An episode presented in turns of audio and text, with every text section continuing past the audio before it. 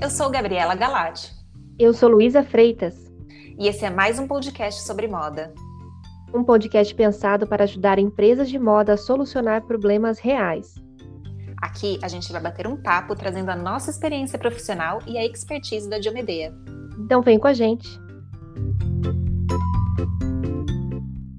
Olá! Estamos aqui para mais um episódio, o episódio número 4.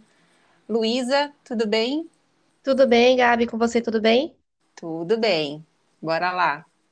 Bom, no último episódio a gente falou sobre como dar o primeiro passo para analisar a coleção de forma correta.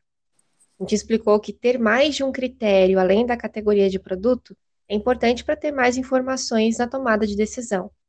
A gente sugeriu que esse primeiro critério a ser acrescentado seja a faixa de preço, e explicamos como definir as faixas na sua empresa. Então, se você não ouviu o episódio anterior, corre lá para ouvir antes de começar a ouvir o podcast de hoje. Agora, para você que já acompanhou o primeiro passo, nós vamos avançar um pouco. Por isso, a importância desse segundo critério que usamos na análise de dados da coleção. É, o segundo critério, que é a categoria de produtos. Nós falamos no episódio anterior que usar só a categoria não era suficiente, mas isso não quer dizer que ela não precisa estar presente. Precisa, sim. Nós vamos agora definir bem a categoria de produtos. Parece ser a parte mais simples, mas não é. E para falar desse segundo critério, eu quero te fazer uma pergunta. Você já experimentou fazer compras online em aplicativos e em sites de moda? Se sim, qual foi a sua experiência? Você tentou filtrar por categorias de produto? Já, Lu? Ah, eu já, eu adoro fazer compras online, inclusive. Pelo menos eu adoro montar carrinhos mais do que fazer compras. Mas eu não sei você, eu já desisti algumas vezes de fazer compras em certos sites ou aplicativos, mesmo que eu, que eu quisesse muito aquela compra daquela loja, simplesmente porque eu não conseguia achar o produto. Era muito detalhado algumas vezes e tinha que fazer vários filtros, ou o contrário, era muito amplo e aí vinham coisas na pesquisa que não tinham nada a ver. Teve várias vezes que eu perdi a paciência e desisti, sem dúvida. É, eu estou falando isso porque, assim, Uh, não é exatamente disso que nós vamos falar hoje, mas é uma lógica muito parecida com o que é o sistema dentro de uma empresa. Mas agora eu vou te falar qual, na verdade, é o problema. É que a gente usa no dia a dia tanto a categoria de produto que a gente não se dá conta do que ela realmente significa. Com certeza, porque quem trabalha na moda usa isso o tempo todo a categoria de produto ou grupo, né, como algumas empresas chamam também, aqui só para esclarecer, a gente está falando de calça, blusa, vestido, essas nomenclaturas, né? Então, essa categoria, o grupo nasce normalmente no setor de criação, desenvolvimento e na produção, com uma visão interna do que significa aquele produto, no sentido de termos produtivos, de, de consumo de, de tecido, de shape, né? Agora, antes que você pare de ouvir esse podcast por achar que a gente está falando o óbvio, eu peço que você só nos acompanhe mais um pouquinho, tá? Que a gente já vai explicar melhor o que, que a gente quer dizer com tudo isso. Dois produtos podem ser considerados como dentro da mesma categoria quando, para o cliente, as diferenças entre eles são vistas em termos de cores, tecidos, preço, mas para o cliente é o mesmo tipo de produto. Tá? Por exemplo, para uma determinada marca, é fundamental separar vestido longo de vestido curto, porque os vestidos compõem uma parte importante da coleção.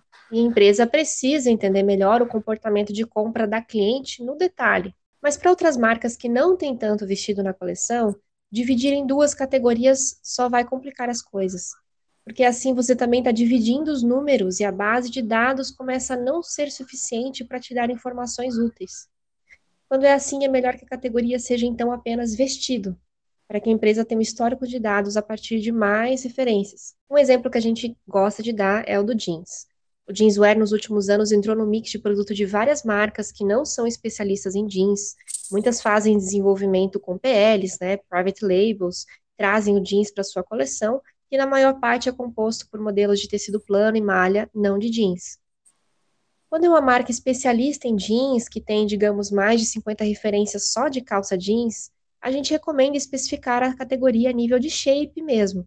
Calça flare, calça skinny, calça reta e assim por diante. Mas quando é uma marca com poucas calças jeans, não vale a pena fazer isso. É melhor ter a categoria calça jeans, para que os números sejam suficientes para te dizer alguma coisa, né? A gente pode dar aqui o exemplo da Leves. Se você vai na Leves, você consegue comprar uma calça jeans não só por shape, mas por código, né? Ela tem já o código da referência que você diz para o vendedor qual é o código que você quer daquele produto e ele te traz aquele modelo. Ele não só tem, não é só uma bootcut, é aquela bootcut que tem aquele tecido com elastano, aquela cintura X, aquele gancho tal. Ela é um shape bem específico. E você Agora, sempre vai encontrar o mesmo, né? Sempre encontra o mesmo corte, ele sempre da mesma forma, né? Agora vamos ver a Dudalina, por exemplo. A Dudalina é uma empresa de basicamente nasceu como camisaria. Hoje ela tem até perfume. Mas se você pensar no mix dela, ela oferece calça jeans. Mas você acha que vale a pena para a Dudalina entrar tanto no detalhe assim do planejamento de calça jeans? Ou só ter a categoria calça jeans e calças de outros tecidos, por exemplo? É, ela compõe, é, o mix dela é composto por poucas calças jeans, então já não vale a pena ter categorias tão específicas assim. Então, para deixar bem claro, a gente vai dar aqui a definição de categoria de produto. E falando em categorias específicas, nós podemos também trazer aqui o exemplo da lingerie, que tem o sutiã com bojo, o sutiã sem bojo, calcinha fio, calcinha larga e assim por diante. Em todos esses exemplos que a gente está dando aqui, o nível de, de detalhamento vai depender de duas coisas. Primeiro, de quantas referências aquela categoria vai ter ao final. Então, se vai ficar muito detalhado ou muito amplo o planejamento, depende dessa extensão. E segundo, de como a empresa enxerga o comportamento de compra do cliente. Então, o cliente vê como um outro produto. Então, se eu tenho clientes que compram sutiã com bojo, mas esses clientes não compram sutiã sem bojo, isso quer dizer que são duas categorias diferentes, sim, para o cliente. Então, esses dois pontos, eles são sobrepostos, mas eles também têm aí um ponto de equilíbrio.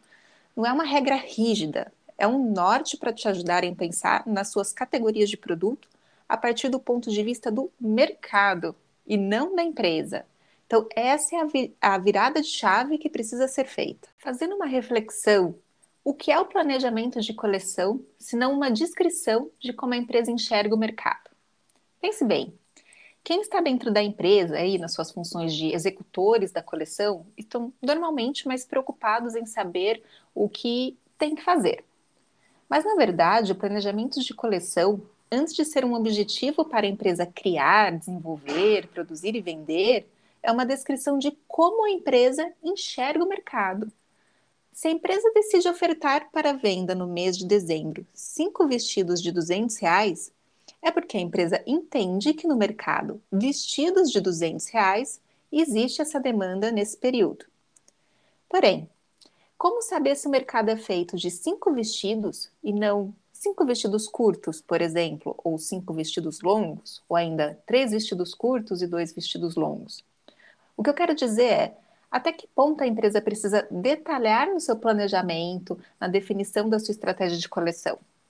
Pode parecer tentador tentar planejar tudo, mas entrar muito no detalhe, apesar da gente falar aqui que poucos dados não nos ajudam a ter resultados expressivos, mas entrar muito no detalhe pode acabar engessando o setor de estilo e não deixando margem para inovação. Por outro lado, especificar pouco, ter categorias de produto muito genéricas, não ajuda a entender o que deve ser ofertado na coleção. Por exemplo, ter uma categoria chamada moletom não diz muita coisa, moletom é um tecido. Seria melhor especificar conjunto de moletom, short de moletom e assim por diante. Isso é uma coisa que a gente quer que você tenha muito clara. Tudo que a gente está falando aqui parte do princípio de um olhar de fora para dentro, não mais de dentro para fora. A gente viu o quanto o mercado mudou nos últimos anos, o mercado de moda. Antigamente, você ia nos polos de atacado por aí, os shoppings de atacado, eles eram abarrotados de gente, caravanas de ônibus que vinham para fazer compras de todo lugar. É, a gente ouve ainda muito essa lamentação dos empresários desses polos de como as coisas mudaram, de como antigamente as pessoas realmente vinham fazer compras, né? E hoje você chega nas lojas, estão mais vazias e os clientes que estão sendo atendidos é muito mais por WhatsApp, né? Uma realidade muito diferente. Uma vez um empresário contou para gente que subia na escada para alcançar o estoque da loja pela manhã E durante o dia inteiro ele não conseguia descer mais, porque era o dia inteiro jogando peças para baixo na mão das vendedoras. E hoje em dia você vai nos polos e essa realidade mudou completamente, né? E mudou por vários motivos. Mudou porque o cliente não está mais se deslocando como antes, nem o representante de vendas viajando como antes.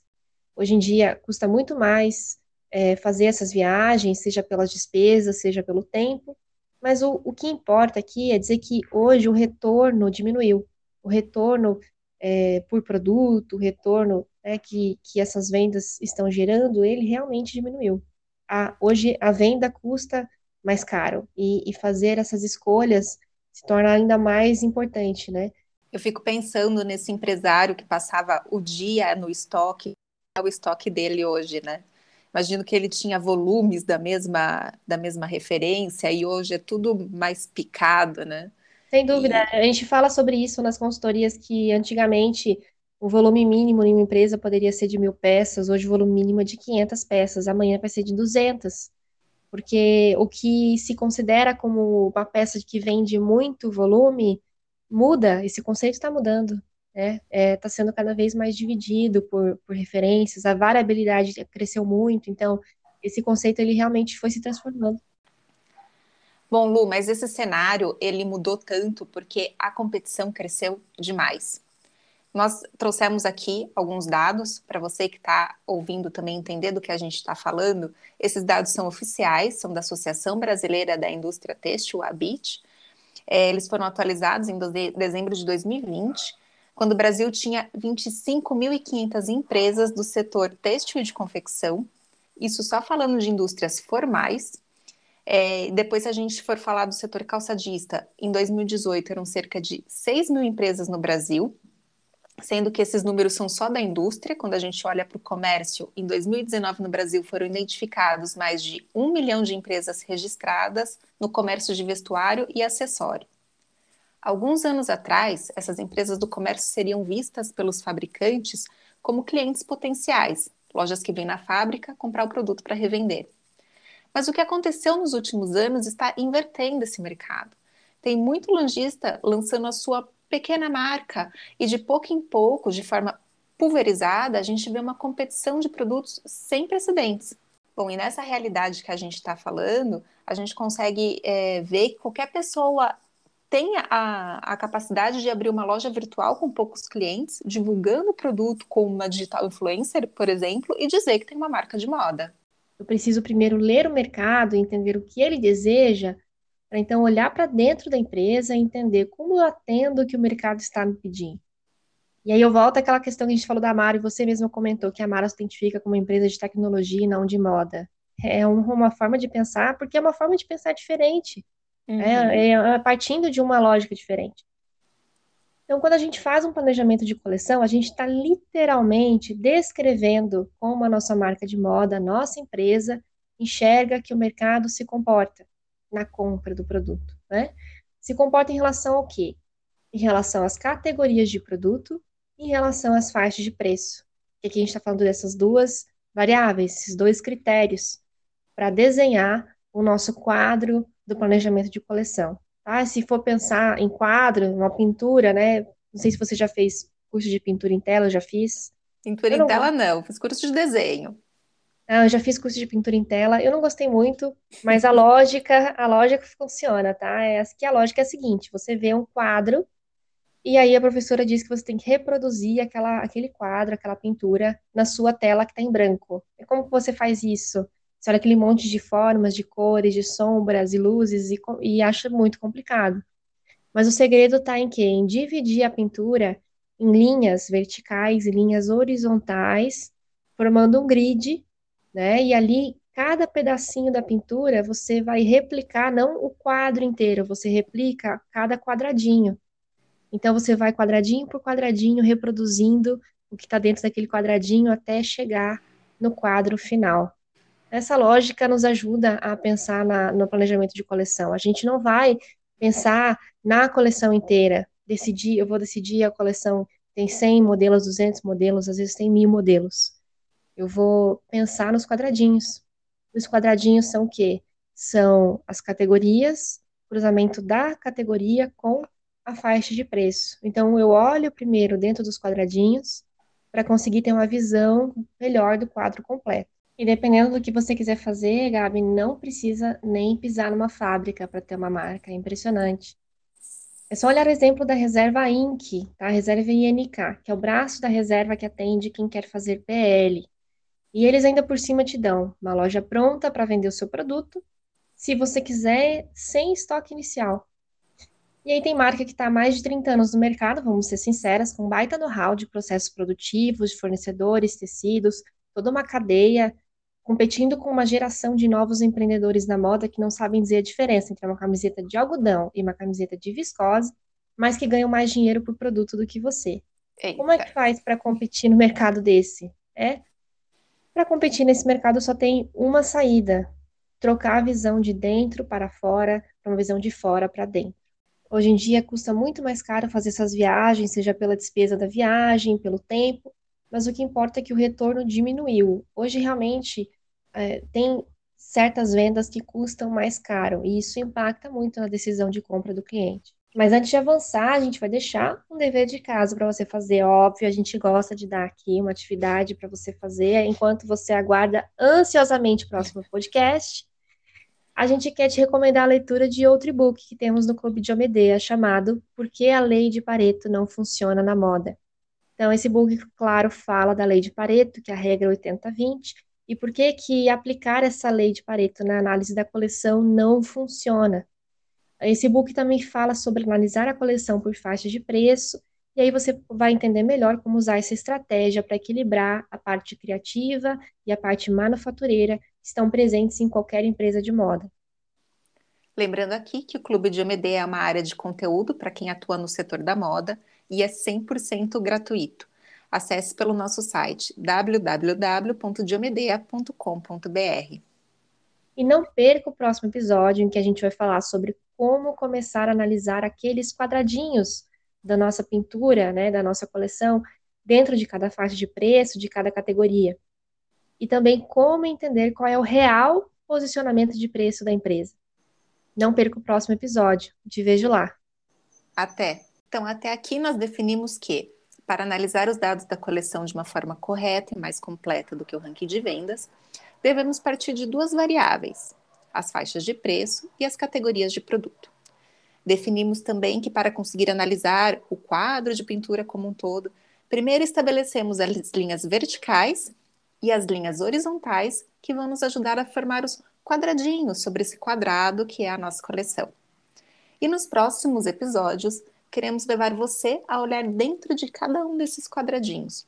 O que tem dentro de cada um deles? Como interpretar esses números?